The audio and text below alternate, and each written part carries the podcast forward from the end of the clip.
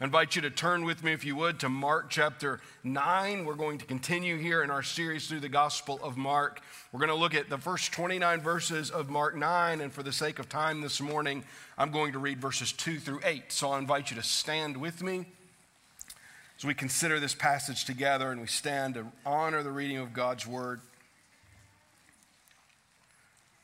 Mark records this event for us for the life of Jesus. He writes, And after six days, Jesus took with him Peter and James and John and led them up on a high mountain by themselves.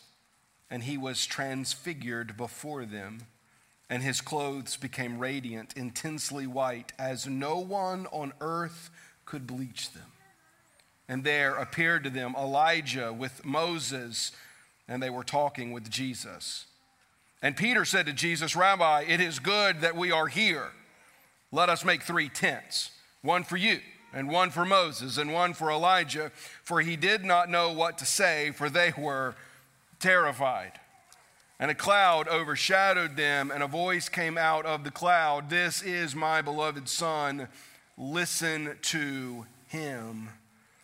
And suddenly, looking around, they no longer saw anyone with them but Jesus only.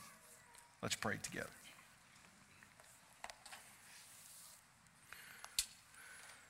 Father, we thank you this morning for our opportunity to gather as the body of Christ, for the encouragement that we receive from one another. As we sing psalms and hymns and spiritual songs together about the birth of our Savior Jesus, as we are reminded of the preparation from before the foundation of the world for you to send your only begotten Son to save a sinner such as I. And we thank you, God, that from this congregation are our members around the world proclaiming the hope that we find in Jesus and the good news of the gospel. Would you bless their efforts, we pray. Father, we ask as we turn our attention to your word this morning that you will instruct us you will help us, God, in our unbelief. Help us to believe. In Jesus' name, amen. You may be seated. This morning's sermon from Mark chapter 9, which is going to cover two events in the life of Jesus, is entitled Divinity and Humanity. And that's what we will see this morning we, we will see contrasting ideas of the divinity of Jesus and the humanity of man. Early in the church's development, over the first couple hundred years after Jesus, the question arose what really formed the substance of the Christ? Was Jesus really God eternal, or was he something else. And so in AD 325, not all that long as far as history goes from the early church, the, what was called the Council of Nicaea. This was the first council of the church after the legalization of Christianity some 12 years before in Rome. The reason they called the Council of Nicaea was because there was a priest in Alexandria Egypt named Arius who was teaching a heresy that is still today known as Arianism. Arius was teaching that Jesus was a dis- different substance than the Father, that he was created in time by the Father and therefore was not co eternal with the Father, but was subordinate to him.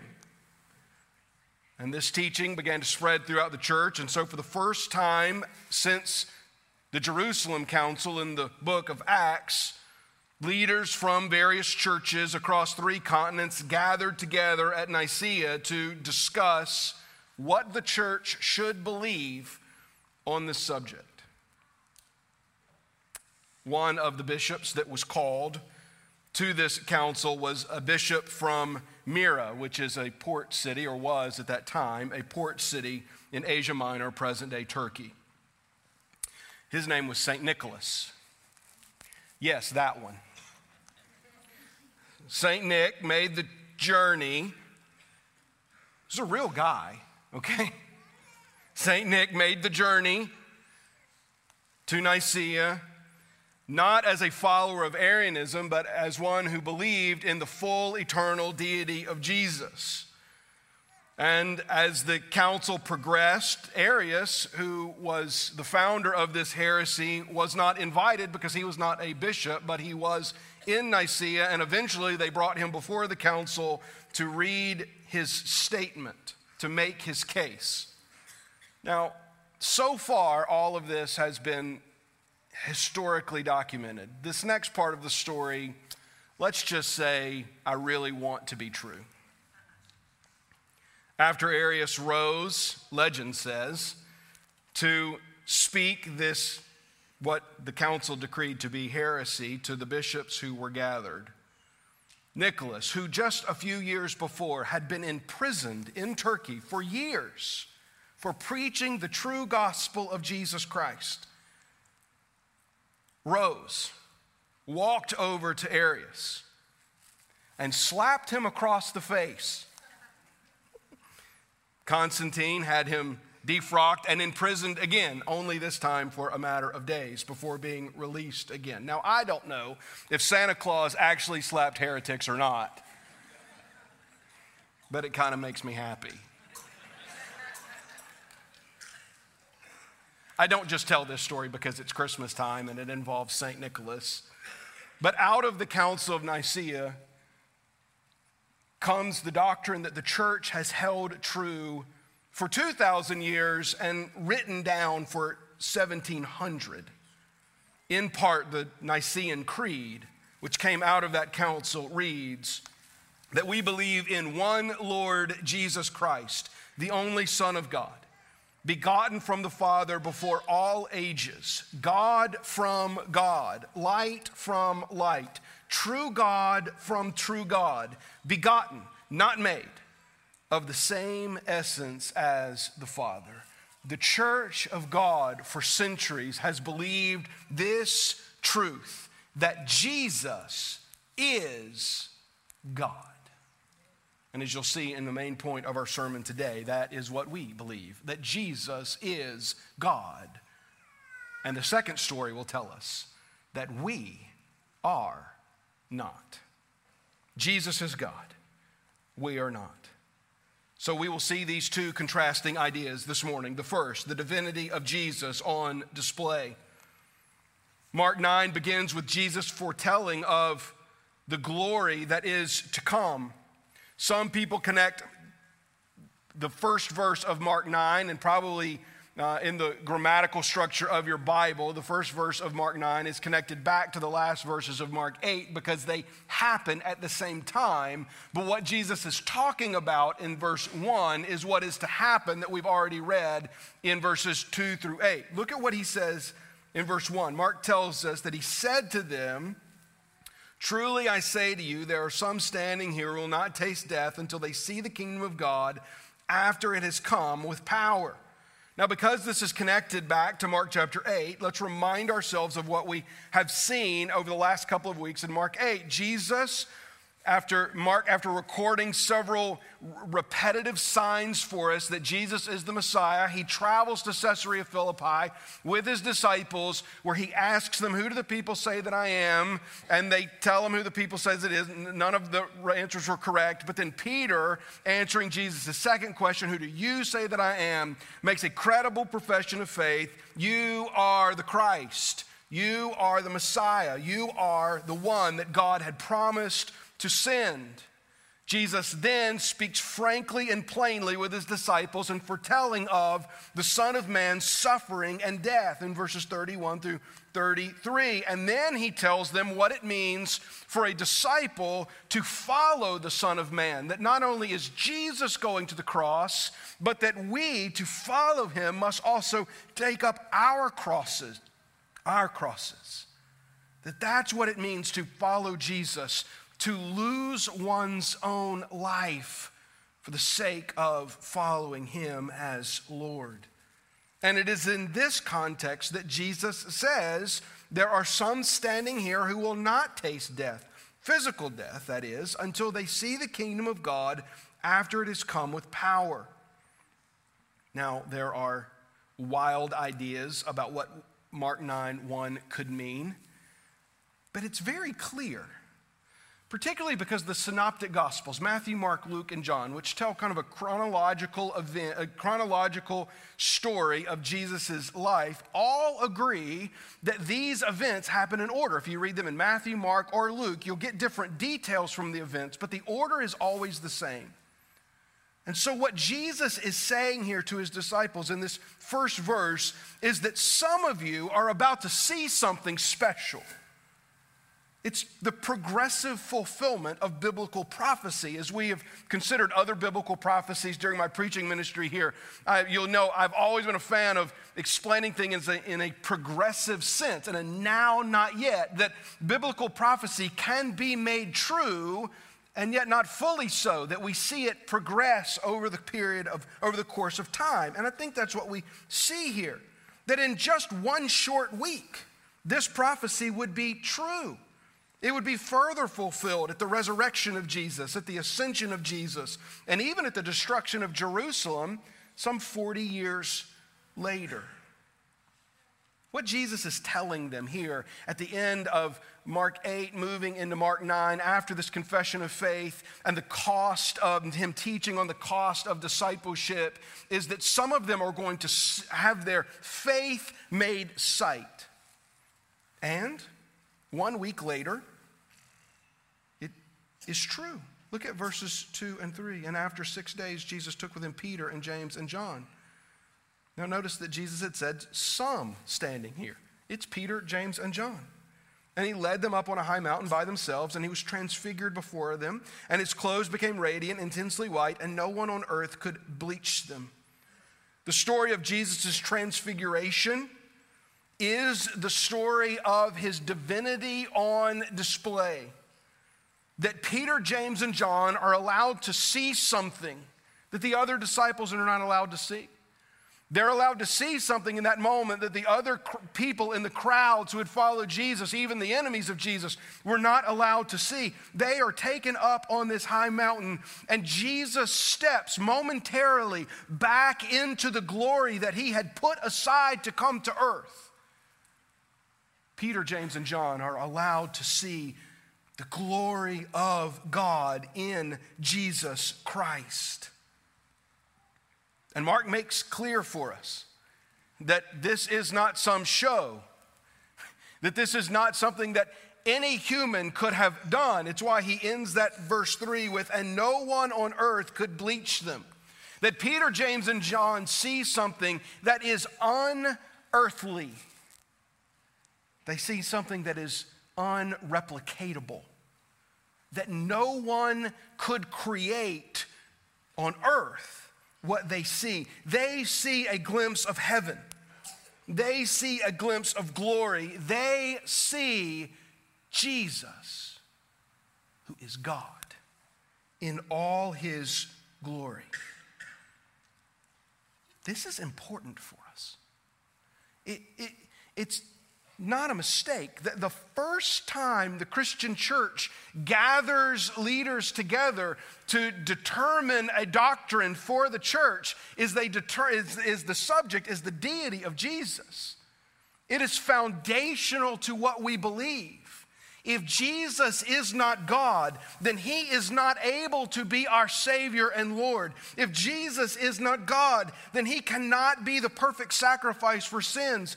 If Jesus is not God, whom he claimed to be, then he is a lunatic and a liar. The Apostle Paul, in his letter to the church at Colossae, in the second chapter of that letter, says, See to it that no one takes you captive by philosophy and empty deceit according to human tradition, according to the elemental spirits of the world, and not according to Christ. For in him the whole fullness of deity dwells bodily. This is what the Apostle Paul says. He says that any doctrine that denies the full deity of Jesus is another gospel.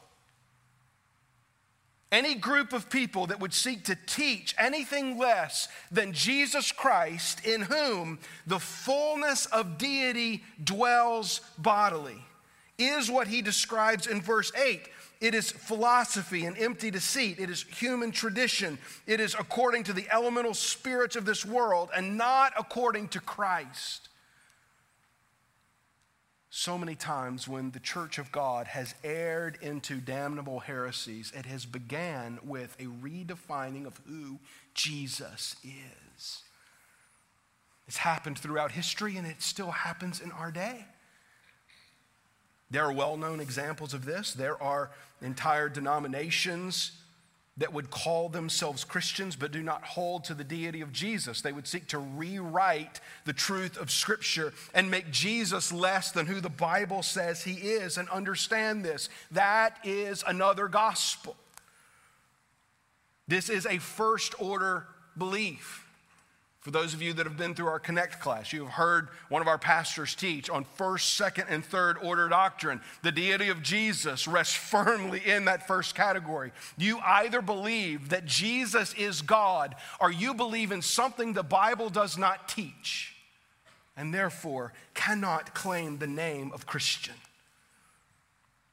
Jesus shows to Peter, James, and John on that mountain his true nature, the nature of God himself.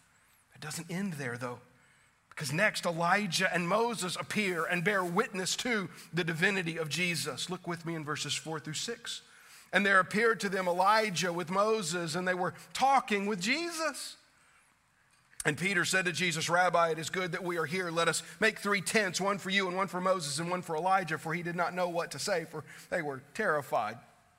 Just work backwards from a moment here. Put yourself in Peter, James, and John's position. They are terrified. Peter doesn't know what to say, but that doesn't stop Peter from saying things. Some of you have that same problem, don't you? I don't know what to say, but I got to say something. And so, uh, obviously terrified, right? They're seeing something that is unearthly. And now, Moses and Elijah have appeared. These two Old Testament saints are now in their midst, and they're doing something just so mundane. They're standing there with Jesus in all his glory, just kind of chatting it up. They're just talking, it says at the end of verse 4. Now, why? Before we look at what Peter says, why? Why is this important that Elijah and Moses appear at the transfiguration of Jesus? Because Elijah and Moses represent the law and the prophets. The law, Moses, the prophets, Elijah, all bear witness to Jesus as the Christ. Moses and Elijah representing the old covenant. Moses, the lawgiver, Elijah, the prophetic restorer, are forerunners of Jesus. Jesus is a better Moses, ushering in a better law, one of grace. He is a better Elijah, not saying what will happen, but be the fulfillment of what others have said would happen. And they are talking with him. What are they talking with him about? I believe they're talking with him about the work that he is doing to fulfill their work. Jesus says in Matthew 5 17, in the midst of the Sermon on the Mount, Do not think that I have come to abolish the law of the prophets. I have not come to abolish them, but to fulfill them. The Old Testament and the New Testament do not stand in contradiction to one another. One is the fulfillment of the other, personified in Jesus, who is God. So, Old Testament scripture is Christian scripture because it tells us about the one who fulfills it. And here, Moses and Elijah appear with the transfigured Jesus before a terrified Peter, James, and John, showing that it is the law and the prophets who speak to and about the Son of Man, the Messiah, the Son of God, Jesus Christ. Now, when I used to read the fifth verse of this, I used to be somewhat critical of Peter. I would read this passage and I'd think, oh, Peter. I've joked about him having things to say. I think many of us probably would look for something to say and probably say something silly. But let's be honest. I'm, I'm really not, the, the older I get, the less critical I become of Peter in this passage. Because why in the world wouldn't Peter want to stay there? Look what he says Rabbi, it is good that we are here. this is not a bad place to be. I am happy that I got to see this. Now, this is the same Peter who thought they were dying in a boat. This is the same Peter who bickered back and forth about who forgot to bring bread. This is the same Peter who later will deny Jesus in a courtyard when accused by, well, a little servant girl for being a follower of Christ. But here, Peter sees it with his eyes and says, It is good that we are here. Then he makes a proposition let us make three tents one for you, one for Moses, and one for Elijah. This, I think, is where Peter errs. The one thing he gets wrong is the equality of his statement. He says, let's build three, the, the, when, he, when he says here, let's build three tents, the word he uses is tabernacles. That, that same word that was the dwelling place of God in the Old Testament that moved with the people of God until they built the temple in Jerusalem. So Peter says, let's build three tabernacles one for Moses, one for Elijah, one for you. It's there that Peter errs. Because Moses, while a great representation of the law, does not deserve a tabernacle. Elijah, while a great representation of the prophets, does not deserve a tabernacle. They are not equal to Jesus. They are forerunners of Jesus. They are ones who point towards Jesus. It is Jesus alone standing in all his glory that deserves a tabernacle. And so, yes, Peter errs here some, but who can blame him? Here he stands before these great fathers of the faith and the glorified Son of God standing before him. And it is decades later, at the very end of his life, that Peter will remember this event, drawing on this event to ensure that the next generation believe in the deity of Jesus too. Remember what he wrote in 2 Peter chapter 1 For we did not follow cleverly devised myths when we made known to you the power and coming of our Lord Jesus Christ, but we were eyewitnesses of his majesty. For when he received honor and glory from God the Father, and the voice was borne to him by the majestic glory, This is my beloved Son, with whom I am well pleased. We ourselves heard this voice borne from heaven, for we were with him on the holy mountain. It was important for Peter as he is about to go to his death in Rome and as he writes to churches that he helped disciple to next generation of Christians coming up behind them that they believed that it was not a myth what they saw. It was true that what what the disciples had communicated to the Christian church about the majesty of Jesus is truth. But it is not only Moses and Elijah that appear there. It is not only Peter who speaks, but next we see, as Peter recalled there in 2 Peter, the Father himself bears witness of the divinity of Jesus. We read in verse 7 and 8, and a cloud overshadowed them, and a voice came out of the cloud This is my beloved Son, listen to him. And suddenly, looking around, they no longer saw anyone with them but Jesus. If you've ever needed encouragement to listen to the teachings of Jesus, hear it from God the Father Himself. This is my beloved Son. Listen to Him. To be the Son of God is to be God, and we should listen to Him. Jesus is worth listening to, not because He was a good teacher, not because He could tell a good story, not because He could present mysteries to people that they couldn't figure out, but because he is God. The same voice appears at the beginning of his ministry. In Mark chapter 1, at his baptism, we're told the heavens are opened and the Spirit of God descends on Jesus like a dove. And he said, You are my beloved Son. With you I am well pleased. At the beginning of his ministry, the Father speaks to the Son himself, here in the middle of his ministry, the Father speaks to his disciples and says, Listen to him. Now the transfiguration is done. Jesus is all that is left. Moses and Elijah have disappeared. There is no need for tabernacles. The voice from heaven is gone. The radiance has faded away. And now they see Jesus again in human form, standing before and they have a conversation coming down the mountain where Jesus reveals to him that all that has needed to be accomplished has come. He says in verse 9, and they were coming down the mountain, and he charged them to tell no one what they had seen. Once again, the divine secret, as we have seen now probably dozens of times in the Gospel of Mark. He says to, tell, to not tell anyone until the Son of Man is risen from the dead. So Peter's not breaking the command of Jesus by telling us about this in 2 Peter. He was just given a clock, so he waited out the clock. So they kept the matter to themselves, questioning what this rising from the dead might mean. They still didn't understand it, even though a week earlier Jesus had told them about his death and rising from the dead. They were still blind to what this truly meant. And so they asked a question because they had been taught some things in first century Judaism. They, they had been taught some things about the coming of the Messiah. And, jo- and Peter has professed faith in Jesus as the Messiah, but aren't there still some things that have to happen?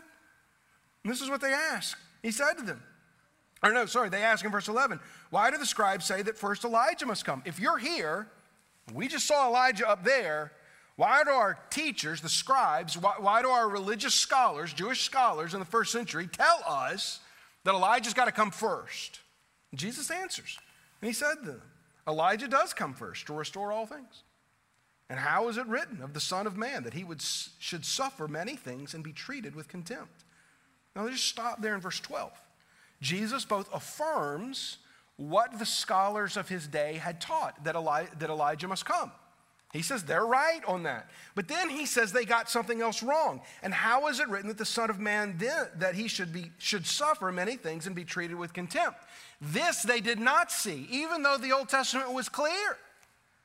Even though there were numerous prophecies in the Old Testament that the Messiah would suffer and yet even die, they missed that because they were looking for a political ruler. They were looking for someone to liberate them from Rome. So they ignored that part and only focused on the forerunner. But Jesus says the forerunner has come. Look at verse 13. But I tell you that Elijah has come. And they did to him whatever they pleased, as it is written of him. So, when did Elijah come? He came in the form of John the Baptist. Now, that's not to say that John the Baptist is Elijah. John the Baptist represents Elijah. He's the last of the Old Testament prophets. That the prophets, the work of the prophets over the period of centuries, is fulfilled in the work of John the Baptist. That yes, the prophets needed to come, and they did. And they came as John the Baptist. And they did, Jesus says, whatever they pleased to him. At this point, John has been beheaded because the people rejected him. So, all that was necessary for the Messiah to come and fulfill the law and the prophets as the Son of God, the sent one from God, the Messiah himself, has come. And Peter, James, and John have seen him in all his glory. That Jesus in his deity is revealed to them. And now, coming down the mountain, the humanity of man is also on display. So, what's going to happen in verses 14 through 29 is Jesus has come down the mountain. It's an overnight event with Peter, James, and John. They're now coming down the mountain the next morning and if you've ever experienced something like this in your own life, you probably have. You have this like really great experience. Something happens and it's really great in life, spiritual or not, just sometimes this happens in life. And the very next thing that happens is just like, ugh. You know what I mean? He's like, welcome back to, you know, it's like you have a really great vacation, you come back to work. It's like, welcome back, right? Well, that's what happens. This is like Jesus' welcome back moment, okay? Because he's going to come down and he's going to find his disciples bickering back and forth with some scribes and unable to heal a boy who was demon possessed. Because apart from Jesus, the disciples are unable to heal this boy who's been brought to them. Look, look with me starting verse 14. And when they came to the disciples, they saw a great crowd around them and scribes arguing with them. So just stop for a minute. The first thing Jesus comes into is a fight between his disciples and those who had kind of developed into his enemies. Right? These people who, who had come from Jerusalem, teamed up with the Pharisees, and were making accusations against Jesus, were trying to trip Jesus up. Well, now they've defined Jesus' disciples without Jesus. And this is kind of some low hanging fruit for them, right? And so here they are bickering back and forth. And this is what Jesus, Peter, James, and John walk into. It's like, what in the world's going on here? Well, verse 15 tells us, and immediately all the crowd, when they saw him, was, great, was greatly amazed and ran up to him and greeted him. And he asked them, What are you arguing about with them? And someone from the crowd answered him, Teacher, I brought my son to you, for he has a spirit that makes him mute, and whenever it seizes him, it throws him down, and he foams and grinds his teeth and becomes rigid. So I asked your disciples to cast him out, and they were not able. You see, apart from Jesus, the disciples are powerless. Now, this isn't a lesson in proximity in, in the Gospel of Luke, where, we, where Luke records the sending out of the 72, the, the disciples plus some followers of Jesus, it precedes this event.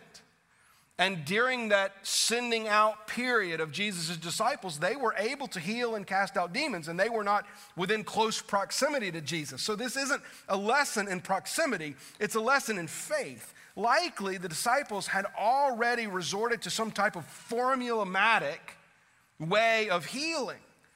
That they thought, well, it worked this time, so I'm going to do it the same way, the exact same way, and hopefully it's going to work out again. But in this case, it wasn't working out. They weren't able to do it because apart from Jesus, apart from faith in Jesus, they were, would be unable to do it. And Jesus shows that faith is the key here, that faith is man's only hope, not only in this one specific instance, where this man is desiring the healing of his son, but that faith is the, is the great hope for mankind, the only hope for mankind. Pick up with me in verse 19. And he answered them, O faithless generation, how long am I to be with you? How long am I to bear with you? Bring him to me. Now just stop there for a minute and make note that the subject matter here is faith.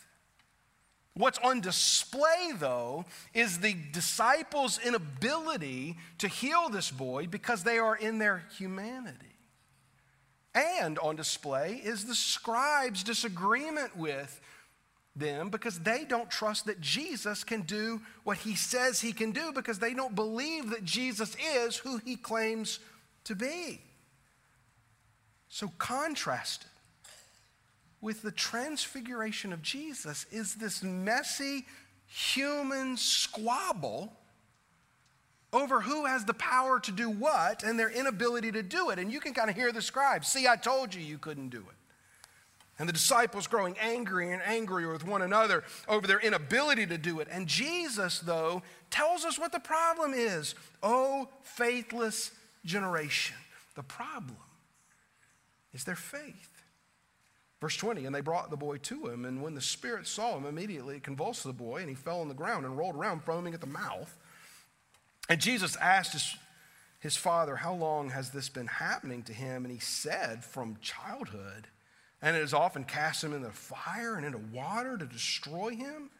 But if you can do anything, have compassion on us and help us. Again, faith is the issue here. Look at what Jesus says in verse 23. And Jesus says to him, If you can, do you mean if you can't? All things are possible for one who believes. Immediately, the father of the child cried out, cried out and said, I believe, help my unbelief. And when Jesus saw that a crowd came running together, he rebuked the unclean spirit, saying to him, You mute and deaf Spirit, I command you, come out of him and never enter him again. And after crying out and convulsing him terribly, it came out, and the boy was like a corpse, so that most of them said he is dead. But Jesus took him by the hand, lifted him up, and he arose. The center of this conversation is the, the man saying to Jesus, If you can, do this. And Jesus saying, What do you mean if I can? To those who believe, all things are possible. And the man cries out to Jesus, I believe. Help my unbelief. Remember, Jesus is God. We are not. and, and sometimes our unbelief is so palatable to us that, that we just we, we, we, feel it. We, we know that our, that our flesh draws us away from Jesus. We know that we are prone to wander, as the old hymn says, prone to wander, Lord, I feel it, prone to leave the God I love. That's what our flesh draws us to. And here, this man, I believe, help my unbelief. Jesus, God Himself, makes us able to believe, and then he demonstrates his power by doing that which his disciples could not do heals the boy. Now, again, Matthew, Mark, Luke, all three record these events in the same order, but they give us varying details. Matthew gets right to the point with Jesus and his disciples. Because the disciples ask here, and they're going to do it in Mark too, but they ask here, what, what was the problem? Why couldn't we do this? And Jesus gives obviously an expanded answer, and Mark, Mark, records one version, and Matthew records another.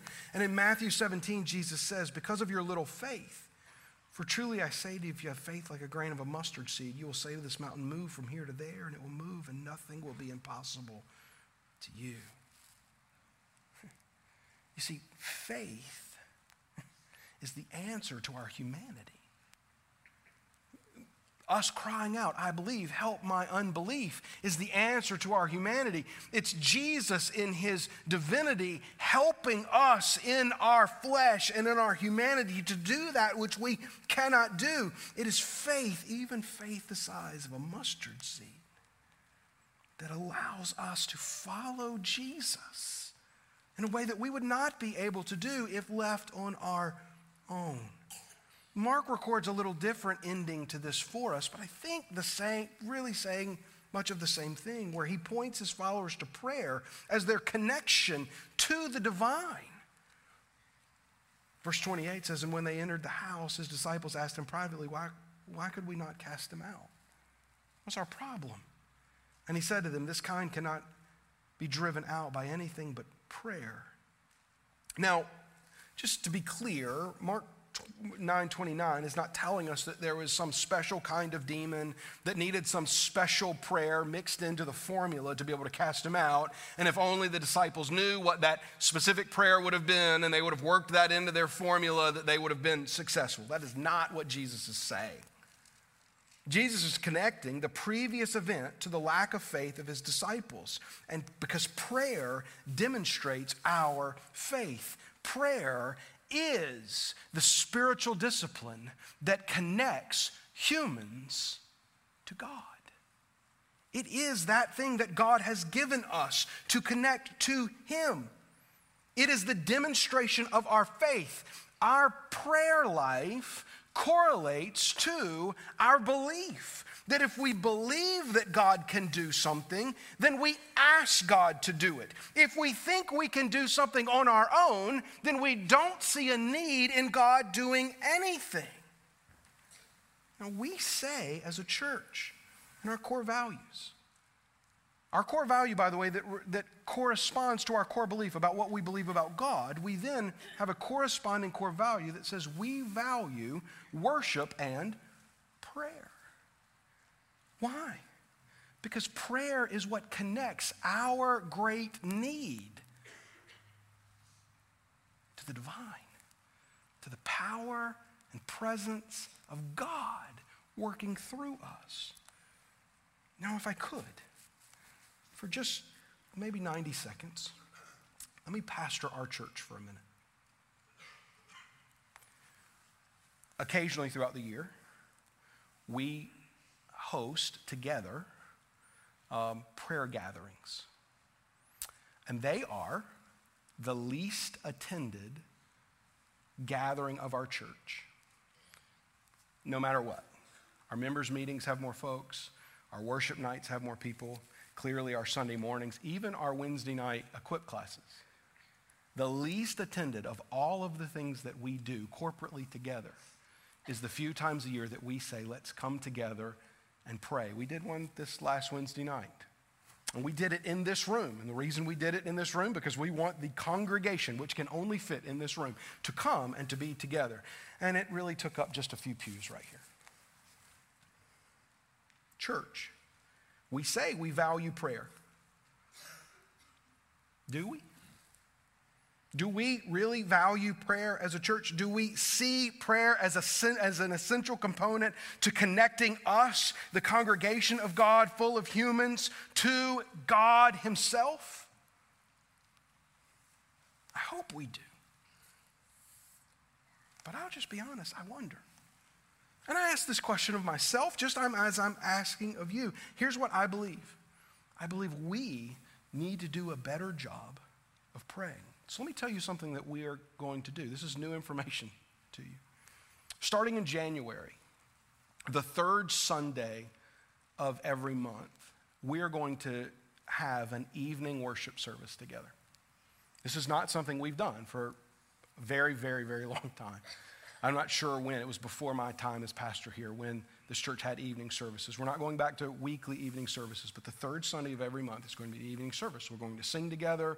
We're going to be able to talk about things that are happening in our church, some of the things we don't necessarily have time to do on Sunday mornings. We're going to have a brief sermon, about a 15 minute sermon um, during that service. But we're going to dedicate a portion of that service to us praying together to our congregation pray. And this is one of the reasons that I want to do it. I think we together as a church need to be challenged in our prayers. We need to heed the teaching of Jesus that prayer is important because prayer connects us in our humanity to God. So when we have that first one, it's going to be on January the 15th. I hope you will be here. And prayer will not be the only thing that we do, but it'll be an important thing we do. And I hope you will join us. So what? That was my pastor moment. I'll go back to the text. So what? Point of application. Faith in Jesus as God in the flesh is our only hope for salvation. Faith in Jesus as God in the flesh is our only hope for salvation. We connect these two stories, and here's what we recognize we are human. Jesus is God, and there is something missing in between. Because of our sin, we cannot be connected to God. He is holy, we are not. That's His divinity demands holiness. Our humanity shows our sinfulness. But what bridges that gap? It is faith in the person and work of Jesus Christ, who came to save sinners so that we might be right with God. In John chapter 1, that one gospel of the gospel account of the life of Jesus that stands as unique. The other three, I call them synoptic gospels, right? Matthew, Mark, and Luke. John stands somewhat as unique. It's written differently in a different style than the other three. And John begins with this argument. Really, all of John 1 begins with this argument Jesus is God. That's John 1. Listen what he says in the midst of that chapter. John writes, In the Word, that's Jesus, by the way, became flesh and dwelt among us, and we have seen his glory, glory as of the only Son from the Father, full of grace and truth. John, the Baptist, bore witness about him and cried out, This was he who, of whom I said, He who comes after me ranks before me, because he was before me. For, for, for from his fullness we have all received grace upon grace. For the law was given through Moses, grace and truth came through Jesus Christ. No one has ever seen God, the only God who is at the Father's side. He has made him known.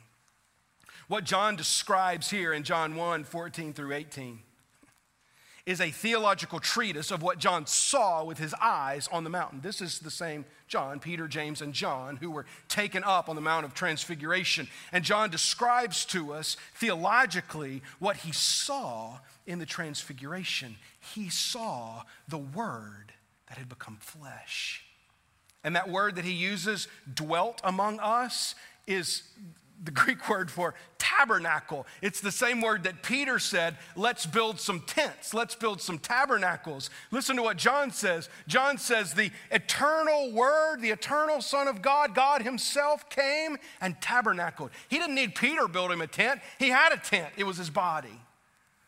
And who bore witness about him? One, John the Baptist, the fulfillment of the prophets, but also the law, which was given through Moses that that which John saw on the mountain, he makes a theological argument here in John 1 and says, Jesus is God. And what has he come to do? He has come, if you connect verse 14 to verse 18, to make him known.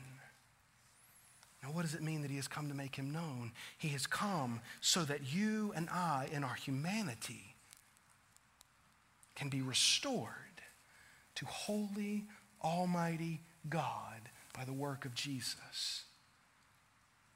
And this is accomplished personally in your life when you believe, when you have faith, when you trust in the person and work of Jesus to do that which you cannot do. This is what we celebrate at Christmas that God put on flesh so that we could see God.